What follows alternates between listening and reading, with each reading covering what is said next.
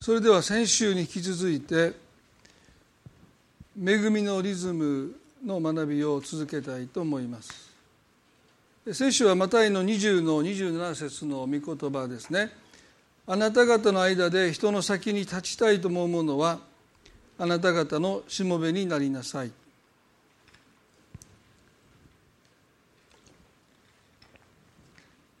恵みのリズムを学んでいく中で皆さんに繰り返しお伝えしていることは神様の恵みっていうものを私たちが理解するためには社会通念ですね。こうあるべきだ。そう私たちが信じて疑わない。そういう社会通念というものを、まあ、一旦ちょっと距離を置くというですね。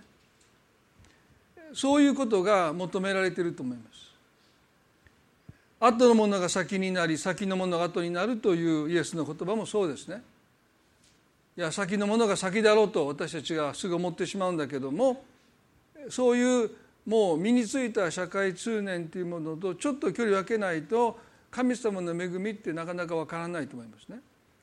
あなた方の間で人の先に立ちたいものはとおっしゃった時に、まあ、私たちは当然立場を求めていく偉い立場を求めていくそう考えがちですけれどもイエスは逆でしもべにならないといけないっておっしゃったでこのイエス様の言葉がなかなか理解されない一つの理由としてこの「しもべ」という言葉が持つニュアンス響きっていうものが少し従属的だっていうこともその一つの原因かなと思いますね。まあ、あまり普段の会話で「しもべ」という言葉を私たちは普段使わないですよね。まあ、奥さんに向かって「あなたは私のしもべ」なんて言うとですねえらい目に遭うと思いますけれどもそういうししもべという言葉が持つ響きは非常に従属的ですよね。でこのサーバントリーダーっていうのも日本になかなか定着しないのは、まあ、このサーバントしもべ召使いというその言葉が持つニュアンスがどうもねこの卑屈にならないといけないようなですねそういう非常に誤解を与えかねない響きがあるのが一つの原因だろうと思います。でもイエス様がですね人の先に立ちたいと思うものはとおっしゃった。まあ、本当にリーダーになりたいと思うものは使えるもの下にならないといけないとおっしゃったことのその意味はですね私たちが思うところのしもべ使えるものとは全く異なったあり方というものをイエスはここで話しておられるということを、まあ、ご一緒に今日考えたいなと思うんですね。まあ、もっと言えばそうそうなれるものじゃないということです。本当の意味で使えるものしもべになろうと思ったらそう簡単にはなれるものではないということなんですね。だからこそ人の先に立ちたいと思うものはっておっしゃった。ですから私たちが思うところのしもべ使えるものというまあ間違った考え方をちょっと横に置きながらですねイエスの言葉をご一緒に考えたいと思うんですけどもまあしもべになりなさいという言葉に対して私たちが何少し抵抗を覚えてしまうのはそのイエスのいくつかのお言葉がこの従属しなければならないという思いを、まあ、私たちの中に印象を与えてしまうからではないかなと思うんですけどもその一つがマタイの5章の41節でイエス様こうおっしゃいましたね。マタイの5章の41で「あなたに1ミリオン行けと強いるようなものとは一緒に2ミリオン行きなさい」とおっしゃっ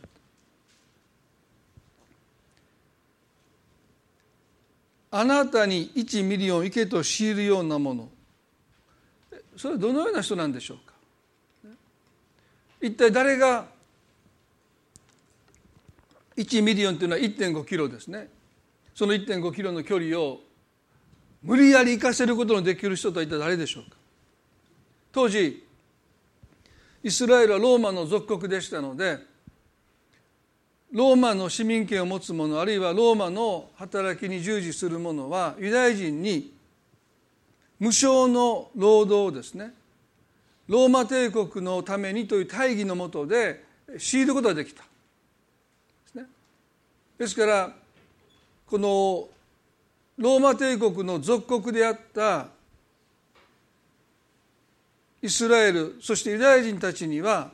選択の余地がないんですね。1ミリを行けと強いられるならばノーと言えない、まあ、そういう、まあ、関係性の中に彼らが置かれていたということですよね、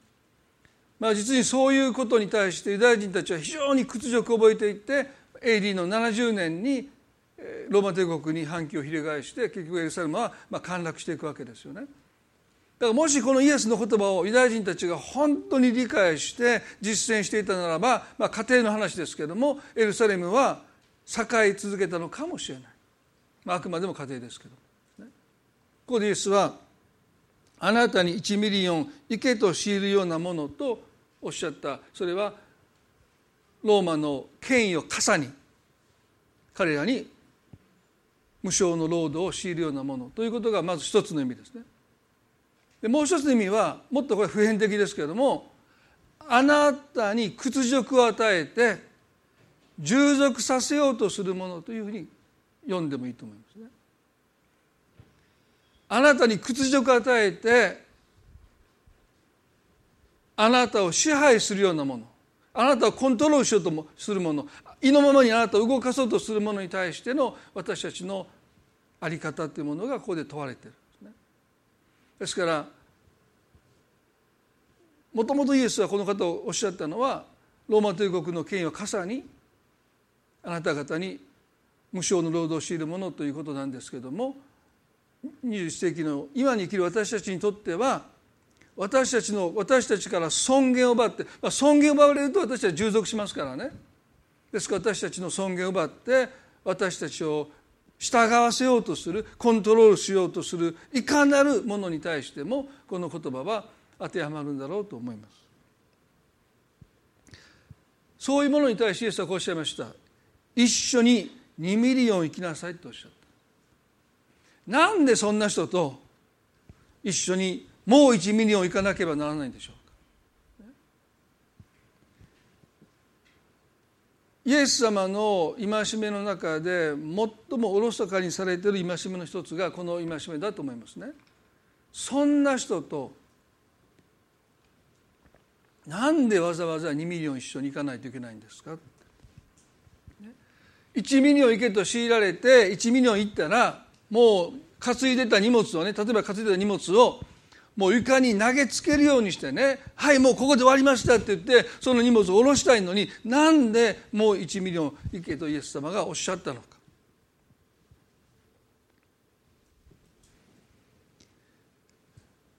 そこまでしてローマ帝国にこびないといけないのか。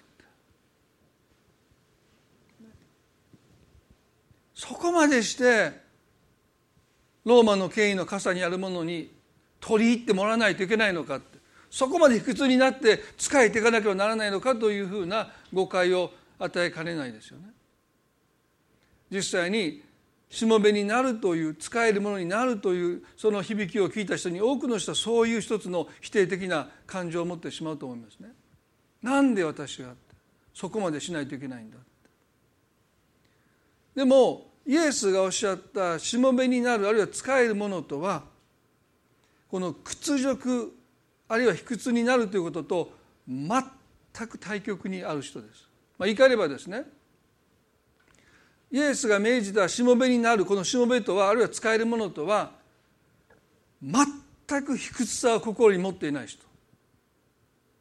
そして屈辱感に支配されてない人のことを言います。だからこそ人の先に立つことができるんだってイエスもおっしゃった。人の先に立つ人を導くことのできる人の絶対条件は卑屈でない人のことです。その人がどんなに有能とか、ね、リーダーシップがあるそういうことは関係ないんですね。絶対条件として卑屈じゃない人をイエス様がおっしゃった。卑屈な人があるいは屈辱感に心を取られている人が人の先に立つと大変なことになるからですよね。ですからこの教会でも、ね、何らかの奉仕の奉仕でね人の先に上にリーダーにならないといけない人の絶対条件は有能であるかどうかという前に卑屈でない人ですよ。ですからしもべとは使えるものとはこの卑屈さが心に全くない人屈辱感にとらわれてない人のことをイエス様おっしゃってる。でそういう人でなければ人の先に立ってはならないとおっしゃった。ですからねそんな思うほど簡単に私たちはしもべにはなれないですよ。やっぱりどっかで私は卑屈さを持ってるし屈辱感っていうものを抱えてきてる。そういう私たちがしもべになるということはですねますます卑屈になってますます屈辱感に苛まれていくということではなくて全く卑屈さから解放されて屈辱から自由になった人でなければしもべとは言えないとおっしゃったんですね。ですから私たちが思うところのしもべと全く異なったしもべの姿がそこに描かれているんじゃないかなというふうに思います。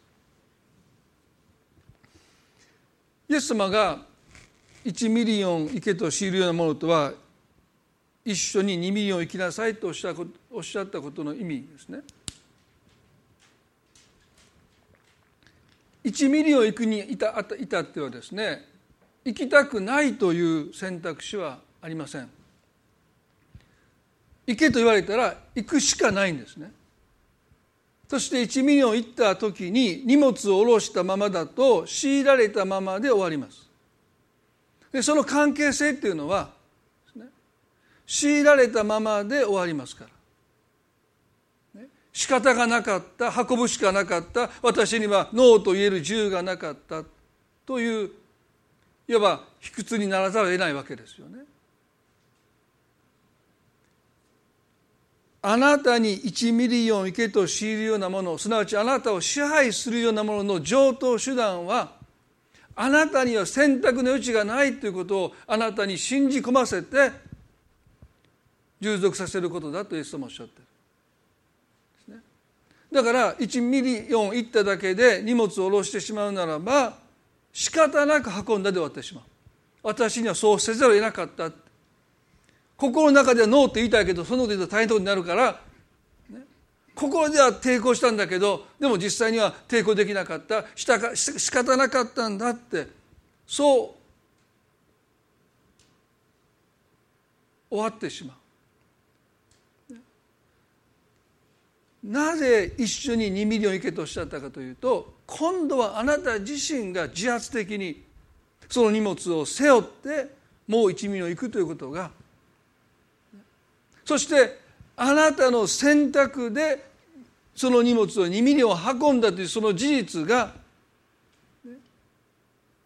とっても大切だということをおっしゃってる。それは私たちが強いられて始まったけども最後は自分で選んでそれを終えていくことによって私たちは屈辱というものを心に溜め込まないんですね。もし1ミリオン運んだ時にその荷物を憤りを持って、ね、地に叩きつけようが屈辱は残りますでももう1ミリオン行きましょうかと言って私たちが自分で選んで荷物を運んでいくならば最初に強いられたあの屈辱はこの1ミリオン行く間に消えていくんですこれがイエス様が教えたとっても大切な真理ですよね荷物を1ミリオンで下ろしたままだと屈辱はどんなに怒りを表してそれを叩きつけようが1ミリオン強いられたというこの屈辱はいつまでも心に残ります。でも自分からその荷物を持ってもう1ミリオン行きましょうかと歩み始めた時に不思議なことが起こりますね。それは強いられて心に残っている屈辱が消えていくんです。しもべは決して卑屈になってはならないし屈辱感にとらわれてはならないという意味においてはですねどんな状況でも私には選択する自由があるというこの自由に生きる人のことをしもべと言います。だからイエスは一緒に2ミリオン行きなさいとおっしゃった。この戒めの少し前にですね、まあ、おそらくこの戒めを最も理解されていない戒めなんだろうと思いますけれどもマタイの5の30ですね。私はあなたあなた方に言います。悪いものに手向かってはいけません。あなたの右の方を打つようなものには左の方も向けなさいとおっしゃった。まあ個人名を出すのは控えたいと思いつつも言いますけれどもアーサー・ホーランドというですねとってもユニークな、えー、宣教師というか、えー、方がおられますけれどもバイクに乗って全身入れ墨入れて絶対教会に来ない人のもとに出かけていくというのは伝道者の方ですね。まあ、その方がねこの箇所をこう言ってました「右のを叩かれた俺やったら10発殴り返していましたね」まあ、笑いましたけど。まあ普通そう思うかもわからないね。なんで右の方を叩かれて左の向けないといけない。俺だったらもう殴り返すボコボコにするみたいなことを一回おっしゃっててね。まあ面白い人だなと思いましたけども。まあなんで右の方を打たれたのに私たち左の方を向けないといけないのか。ね、ここでもイエスはこういう言い方ですよ。あなたの右の方を打つようなものにはという表現ですね。それはあなたに一ミリの池と強いるものと一括りです。それはあなたを見下げてあなたに屈辱を与えてあなたを従わせようとする人あなたを支配するしようとする人に対してあなたは右の打たれたままで終わってはならないとおっしゃったでこの右の方を打つのはですね左が利き手の人はもちろんここで打てますけれども本来右の打つものという表現はですね私たちの、まあ、例えば右の甲でその人の方を右の方を打つわけですよね。でそれは暴力的な支配ではないんですね。まあグーで殴るのが一番効き目がありますけどこんな甲で相手の方を打ち叩くというのはですねそれはもう見下していく屈辱を与える蔑んでいくという行為ですよね。ですからその肉体的に危害を与えるということではなくて心に屈辱を与えて支配しようとする者に対してあなたは右の方を打たれたままで終わってはならないとおっしゃったそれはそのことその度ごとに私たちの心は卑屈になって屈辱にとらわれてやがて私たちは何をされても一言も言えないものになっていってしまう。ああもう仕方ないって私たちはもう抵抗することすらしなくなっていく。あなたにとっての抵抗とは殴り返すことではなくてあなたの左の方をその人に向けることだその選択をあなたがするときに右の方を打たれたその屈辱の痛みは消えていくとイエス様おっしゃってる私は決してあなたに従属しないという私たちのその選択が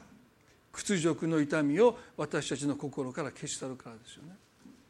でもどれだけ多くの人が右の方を向けることに対して抵抗を覚えるでしょうか。なんで右の方を叩かれたのにまた左の方も向けないといけないのか？ね？イエス様のおっしゃることは私たちは何者にも屈しないというですね。私の膝をかがめるのはこの天地万物を作った神様お一人だということの私たちの意思表明として左の方を向けていくことを私たちがするときに右の方を打たれたその痛みその屈辱の魂の痛みは消えていくだろうとイエス様おっしゃった。イエス様の生涯っていうのはまさにですね選択していく生涯ですね。言い換えればこの方は反応しなかった、ね、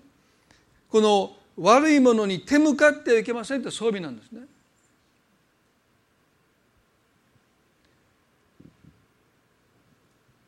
もちろん殴り返してしまうと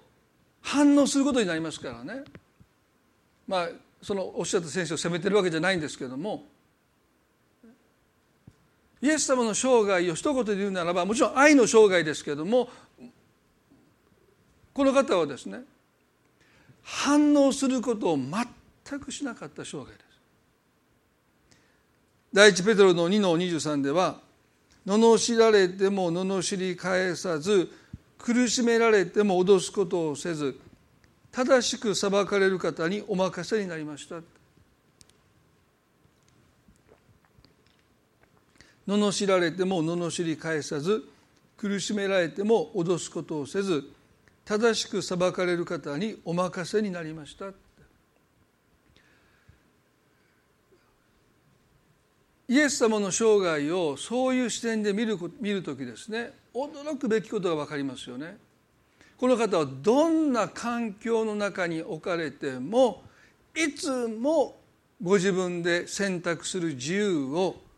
どんな状況の中いや十字架の上においてもこの方は手放さなかったということですだからこそあの十字架の上で完了したって。全てのこの地上に来た務めを私はやり遂げましたと宣告できたその秘訣はですねこの方が反応することをしなくて。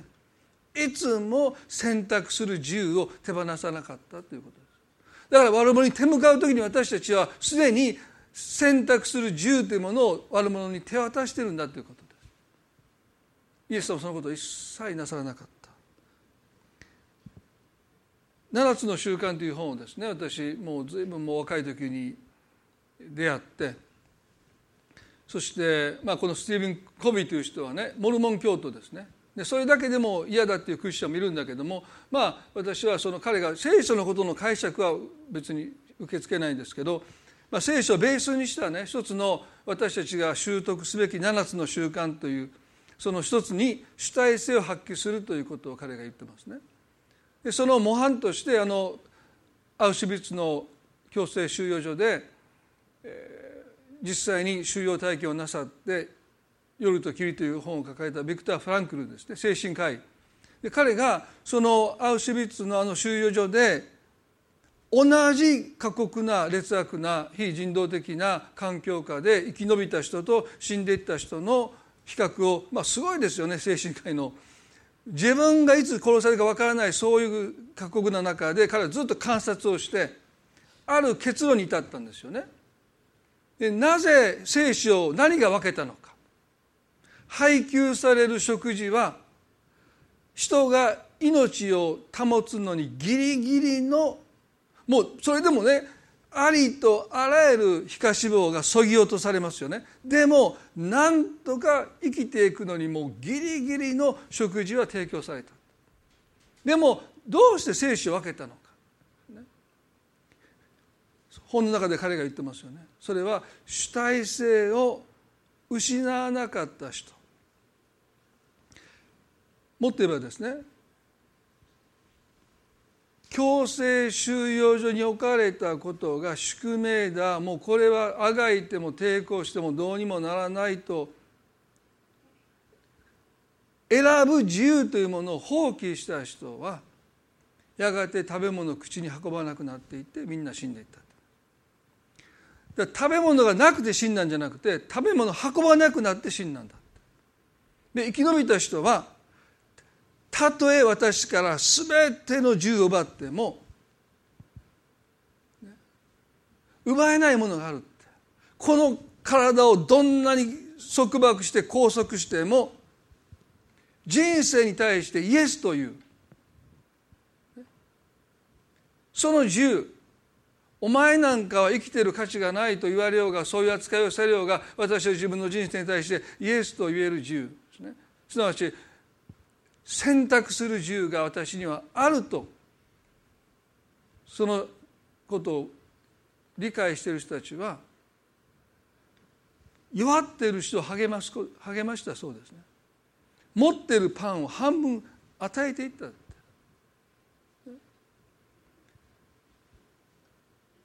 私には選択する自由があるんだ。そのことを悟った人はどんな不自由な環境の中に置かれても彼らはパンを口に運び続けて生き延びたんだと主体性を発揮するとはまさに神様が私たちを罪の奴隷から解放してくださったということはその自由を私たちに与えてくださってるんだ。って愛する自由。許す自由人生に対してイエスという自由それでもですからねそんな人生に何の価値があるんだと言われようがそれでも人生に対してイエスという自由が私たちにはあるんだということをね私たち覚えたいですよね。ヨハネの10の17でイエス様はこうおっしゃったんです。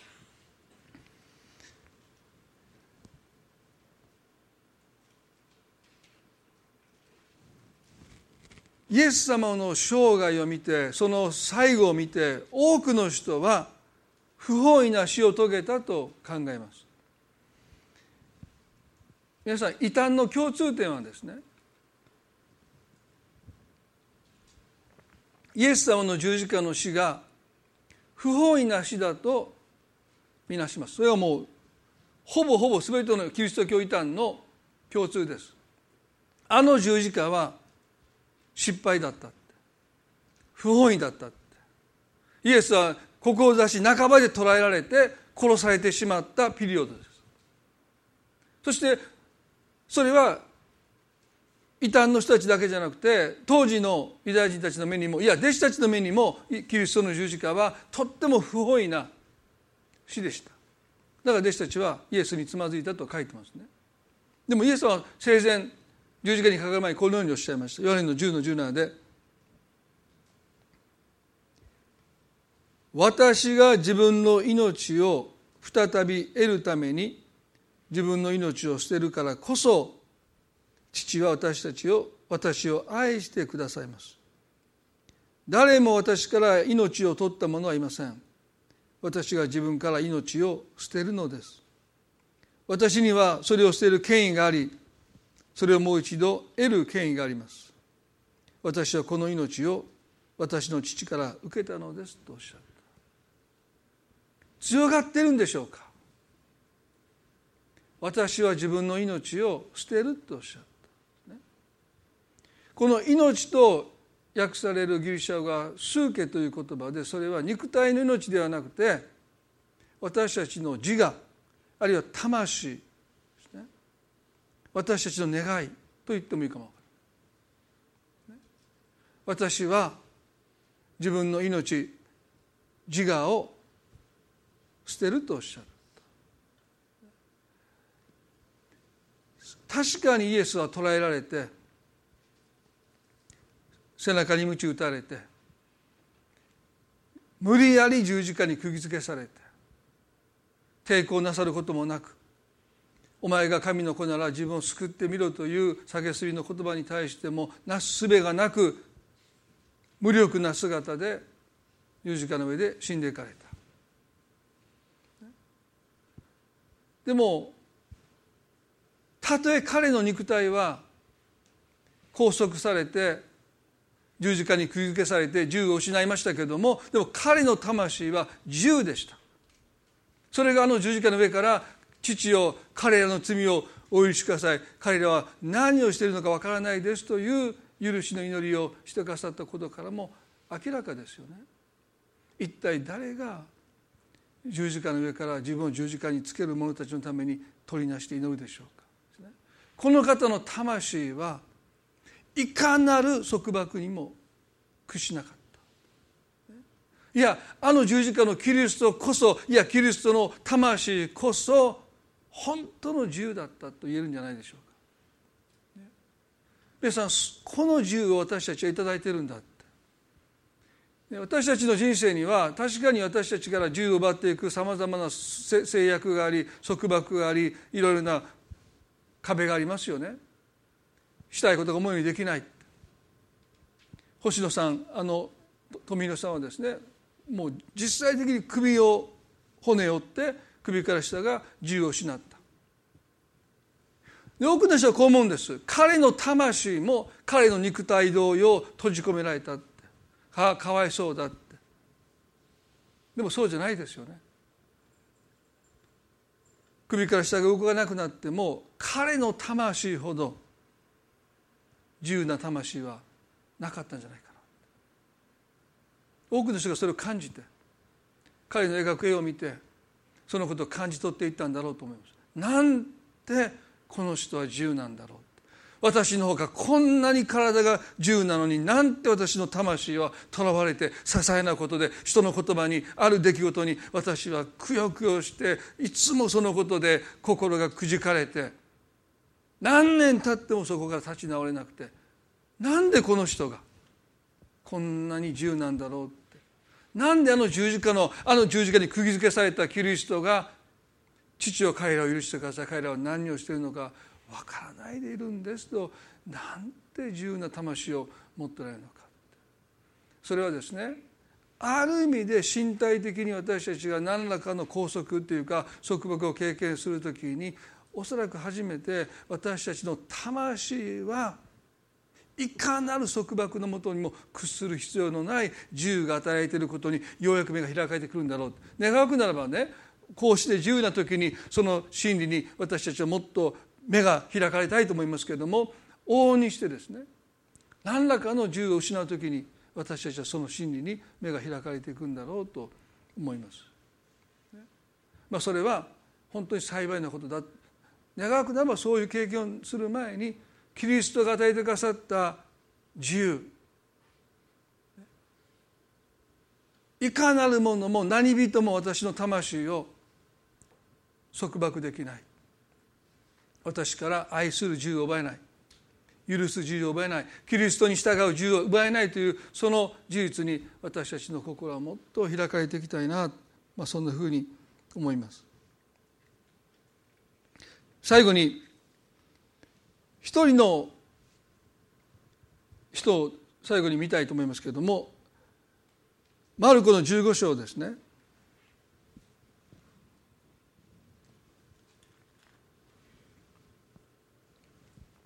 イエス様が背中に鞭打たれてゴルゴダの丘にその十字架を背負わされて歩いていかれた。で通常こんなことはしないんですよね。ローマ帝国は基本的に十字架を打ち立て十字架ゴルドガの丘で十字架の上に囚人を釘付けにしてそれを立てるわけですからね。ですから鞭打った場所から十字架を背負わせて歩かせるということはしなかった、まあ、イエス様はそういう意味ではですね見せしめとになっているので紫の着物を着せられて頭にユダヤ人のというタイトルを書かれてあざきりを受けられたわけですけどもこの背中に鞭打たれて皮膚が裂け肉が裂けているその背中に荒削りの十字架を背負って歩むイエスの歩みはですねおそらく激痛に次ぐ激痛でもう父としてその歩みが進まなかったと思いますね。ですからローマの人たちはしびれを切らして見せしめのために担がせたんだけどあまりにもイエスの足がその歩みがよ弱くて時には立ち止まってひざまずいておられたと思うんですね。ですからその場所に居合わせたクレネ人のシモンという人にその十字架を背負わせたという記述がですねマタイにもマルコにもルカにも書いています。まずこのマルコの15章の21節でそこへアレキサンデルとルポスとの父でシモンというクレネ人が田舎から出てきて通りかかったので彼らはイエスの十字架を無理やりに彼に背負わせた。そして彼らをイエスを彼らをイエスをゴルゴタの場所を訳すとドクロンの場所へ連れて行ったと書いてます。まあ、田舎、まあ、どこどこまでが田舎か分かりませんけれども田舎からたまたま、まあ、杉越の祭りがいましたので、まあ、たまたまという表現はおかしいですけれども、まあ、杉越の祭りがあったのでやってきたこのクレネリのシモンという人がその場に居合わせたおそらくその場というのはイエスが膝をつかれた場所です。イエスが背中に十字架を背負って歩んでおられるならばシモンの前を通り過ぎたならば彼はそういうことなかったでしょうでも彼の前でイエスは膝をついたと思いますねそして激痛に顔を歪めているその中でしびれを切らしたローマの兵士卒がこんなことに付き合っていれないって言っておそらくその十字架をキリストから取り上げてお前ちょっと来いって言って手を引っ張られてその十字架を無理やり世話されたのがクレンデ人のシモンです。なんで私の前でイエスがひざまずくのかなんで俺が背負わないといけないんだって。そんな思いで彼はその十字架を背負わされたと思います。ユダヤ人としてはこれは屈辱です。何にも悪いことしてないのになんで俺がこのイエスという男が背負う十字架を背負わないといけないんだって言ってそれも人々の見てる前でですよ。その十字架を背負いながら彼は歩いていく。何という屈辱でしょうか。でこの時彼はねイエスのの言葉を知っていたかどうかわからないです。あなたに1ミリオン行けと強いるようなものは一緒に2ミリオン行きなさいと教えておられたあのイエスの言葉を彼が知っていたかどうかわからない。でも彼は明らかに1ミリオン行けと強いられたんですよ。おいお前そこのお前こっち来いって言って。そして十字架を背負わされて彼は強いられて、まあ、聖書は無理やり彼に背負わせたと書いてますから、ね、なんで俺がたまたまそこに居合わせただけなのに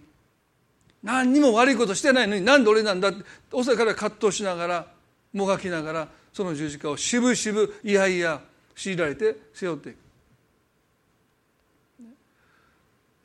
でも彼はその先にイエスの背中を見てるんですね。ルカはこう言いました。彼らはイエスを引いていく途中田舎から出てきたシモンというクレネ人を捕まえこの人に十字架を合わせてイエスの後ろから運ばせたと書いてます。弱ってるのはイエスですよね。足取りが重いのはイエス様でしょ。そのイエスの弱い重い足取りの後ろにクレネ人を排してその十字架を運ばせたって。ですからゆっくりと進んでいくイエス様の背中をシモンは見ながら十字架を背負っていく。イエスはこうおっしゃいましたね。誰でも私についてきたいと思うなら自分の十字架を負って私についてきなさいっておっしゃった。おそらく弟子たちの誰よりもこのイエスの招きに応答したのがシモンですね。それは彼が選んだわけじゃない。1ミリオン行けと強いられて十字架を無理やり背負わされたんだけども実に彼はキリストの背中を見ながらその後についていってる。でもそれは途中まで不本意ですね。屈辱的ですよね。仕方ない。脳が言えなかったなんで俺が葛藤しながらついていくんだけれども彼はイエスの鞭打たれた背中を見たはずですよね。皮膚が裂け肉が裂け血だらけになっているキリストの背中を彼は見る中でね何を思ったんでしょうか。その中に1ミリオン行けと強いられていやいや十字架を背負っているキリストのお姿を彼が見たんでしょうか。そうじゃない。罪のないお方が行かなくてもいいゴルゴダの丘のその処刑の場所に自ら進んでいかれるお姿をおそらくこのシモンという人は見たんだろうと思います。なんで罪のないこのお方があのゴルゴタの丘に歩んでいかれるのかそしてどう見てもそれは強いられてない。預言者イザヤは53章の中でイエスのことをほふり場に惹かれていく子羊のようにと表現しましたどう見ても観念してもう抵抗してもうもうダメだって諦めてほふり場に引かれていくもう泣き声さえ上げない観念したあの子羊のようだと言った言葉がその通りだと思いますね。どう見てももうこの方は抵抗することを諦めてなすすべがなくてほふり場に引かれていく子羊のように歩いていかれているお姿に見えたかもしれない。でもねシモンはその中に自ら私たちの罪を背負って十字架で死ぬために歩んでいかれるあの弱々しい足取りなんだけどもその中に力強い彼の意志を彼は見たんだろうと思います。そしてそのキリストの背中を見ていつの何かその方についていきたい。この方の後についていきたいという願いを彼は持ったんじゃないかな。そして無理やり世話されたこの十字架が彼の十字架になっていったんじゃないかな。これこそがもしかしたら私が追うべき十字架なんじゃないか。私たちの人生には無理やり背負わされたとしか思えない苦しみがあります。なんで私がって。なんで隣のこの人じゃなくて私なんだって。この差は何だって。なんで私なんだと私たちはその苦しみをなかなか受け入れられないでいることがあります。でもね皆さんイエスの背中を見るときに罪のないお方が私たちのために自ら望んで自ら進んで十字架に進んでいってくださるそのお姿を見るときに私たちの中に一つの願いが起こされます。それは私たちもこの方についていきたい。私たちも生かされている使命があるならばその使命を背負って生きていきたい。もしかしたらこの苦しみが私が追うべき十字架であったんじゃないかシモンはそのように感じ始めたと思います。これこそが誰でも私についていきたいもの。自分の十字架を追って私についてきなさいとおっしゃった。私が追うべきこれは使命じゃないか。そう思えてきたんじゃないかなそして彼はその十字架を無理やり世話されたんだけどもやがて自分から追ってイエスの後をついていったんじゃないか。どうしてそう思うのか。それはねパウロがローマの教会に手紙を送った時に主に選ばれたルポスという名前をそこで挙げます。このシモンには2人の息子がいて1人がルポスと言いました。聖書学者はそれが絶対同一人物だと言い切れないけれどもおそらくおそらく同じ人だろうと言います。その日ルポスも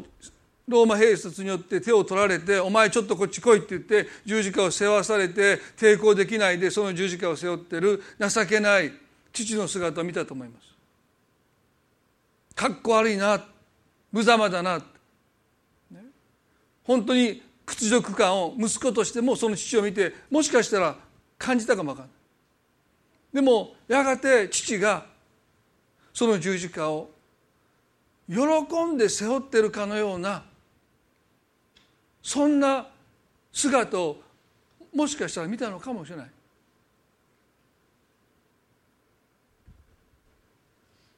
卑屈になって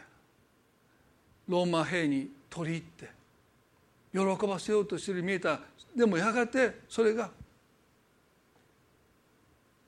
自分の使命と出会ってその使命を喜んで背負ってるその父の姿を彼もまだ息子として見たんじゃないかな。だからパウロはね主に信頼された。ルポスというそんなふうに彼のことを呼んでる。これは断定はできないです。でも偶然アクシデントでクレンデ人のシモンがそこに居合わせてその前でキリストが膝をついてその十字架を背負わされた。それは単なるアクシデントだとは思えないです。やっぱり神様がその中にご計画を持っておられたんだと考える方が偶然とそれを受け流すよりも賢明だと思いますね。皆さんたとえ私たちの人生で私たちには選択の余地がなかったという理由で私たちがやおなく仕方なく抱え込んでいるいろんな制約があって苦しみがあって弱さがあります。でもそれがもしかしたら私たちが追うべき十字架になっていくのかもしれない。そしてその姿を見た他の誰かがその後についていくかもわからない。ペトロはね罵られても罵り返さず、ね、この御言葉の次にねあなた方は打たれた傷によって癒されたと語っています。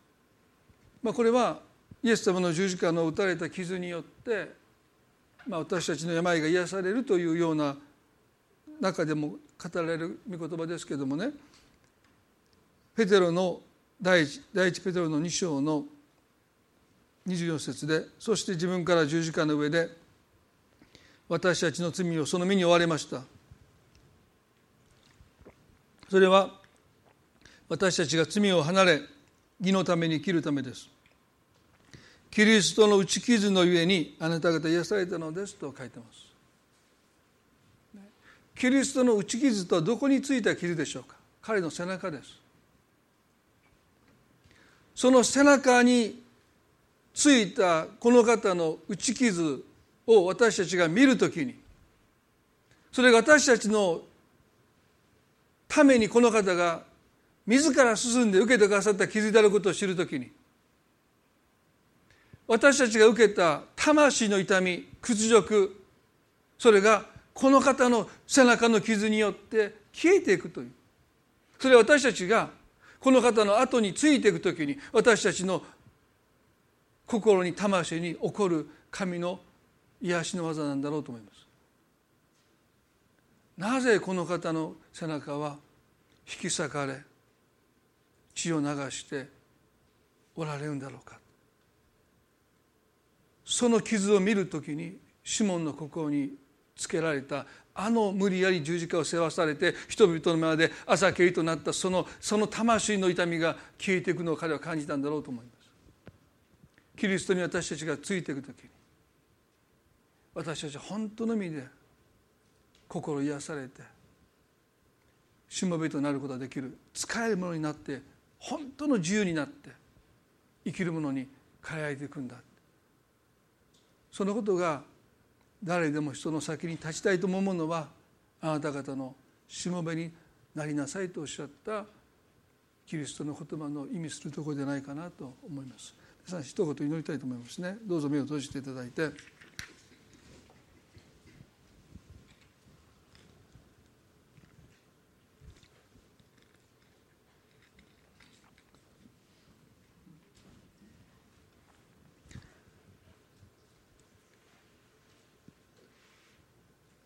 私たちは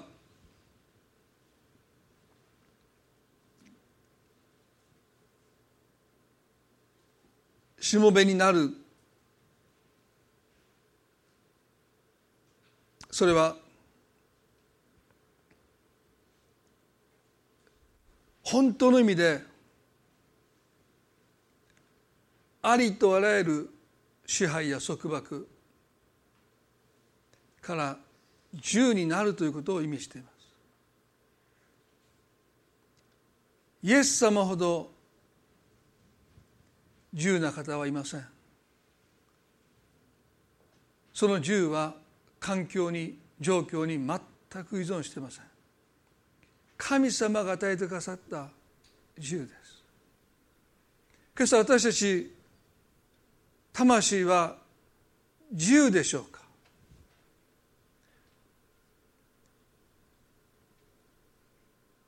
それともいろんなことにとらわれてある意味で信教の自由が認められある意味で多くの自由が保障されているこの社会に生きていながら私たちは窮屈に不自由に生きていないでしょうか。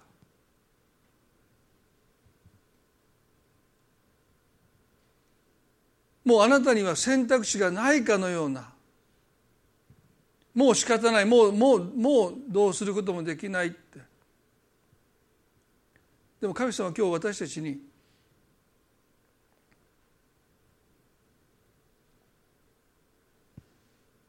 魂はもはや罪の奴隷ではなくて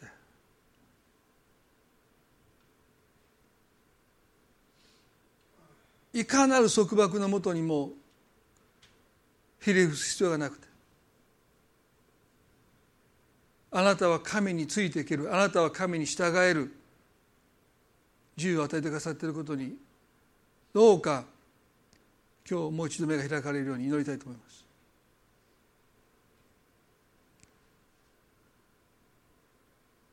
クレネ人のシモンに起こった出来事が私たちの中にも起こりますように。選択の自由がなくてなぜ私がこのような苦しみを負わないといけないのか主よどうぞその苦しみが十字架に変わってきますよ。どうかその心にある魂の痛み屈辱の思いが癒されてきますように。キリストの背中の打ち傷によってあなた方は癒されたのです恵み深い天の地の神様。今朝私たちは恵みのリズム本当の意味でしもべになることの幸いそれは本当の自由に生かされる。その人こそが人の先に立てるとイエス様おっしゃった。しかし私たちはいかに窮屈でしょうか。いかに魂が多くのことにとらわれてせっかく神様が与えてくださった自由を私たちはみすみす手放しています。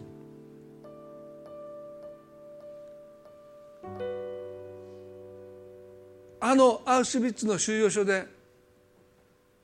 食べ物を口に運ばなかった人たちのようにでも今日私たちはそれでも人生にイエスというというこんな状況ですけど私は諦めないと言います。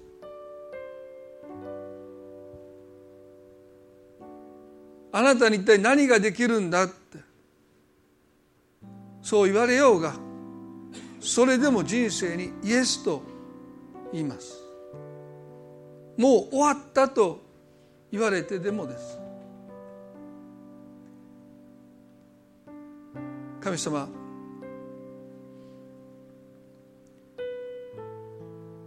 どうか私たちの魂をもっと自由にしてください。あの十字架の上のキリストのあの魂の自由。父を彼らを許してください。彼らは何をしているのかわからないのです。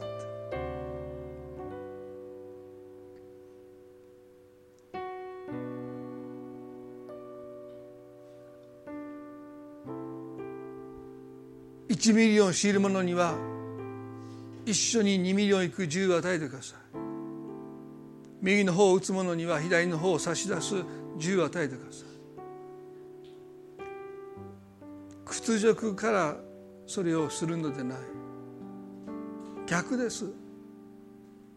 私の魂が屈するのはこの天と地を作られた神様のみ。いかなるものにも私は魂の主導権を手放さない。主よ今日私たちはそのことを決断できますように。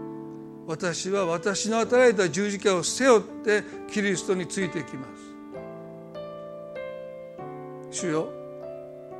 一人一人がそのことをあなたの見舞いで自ら決心して十字架を背負って自分の十字架を背負ってあなたにますますついていけますように。その歩みをあなたがどうぞ祝福してください。今日この礼拝をそして日本中であるいは世界中で持たれているまた持たれようとしている礼拝をどうぞあなたが祝福してくださるように祈ります。感謝を持って私たちの愛する主イエスキリストの皆によってこの祈りを見舞いにお捧げいたします。それではどうぞ皆さん立ち上がっていただいてご一緒に賛美を捧げたいと思います。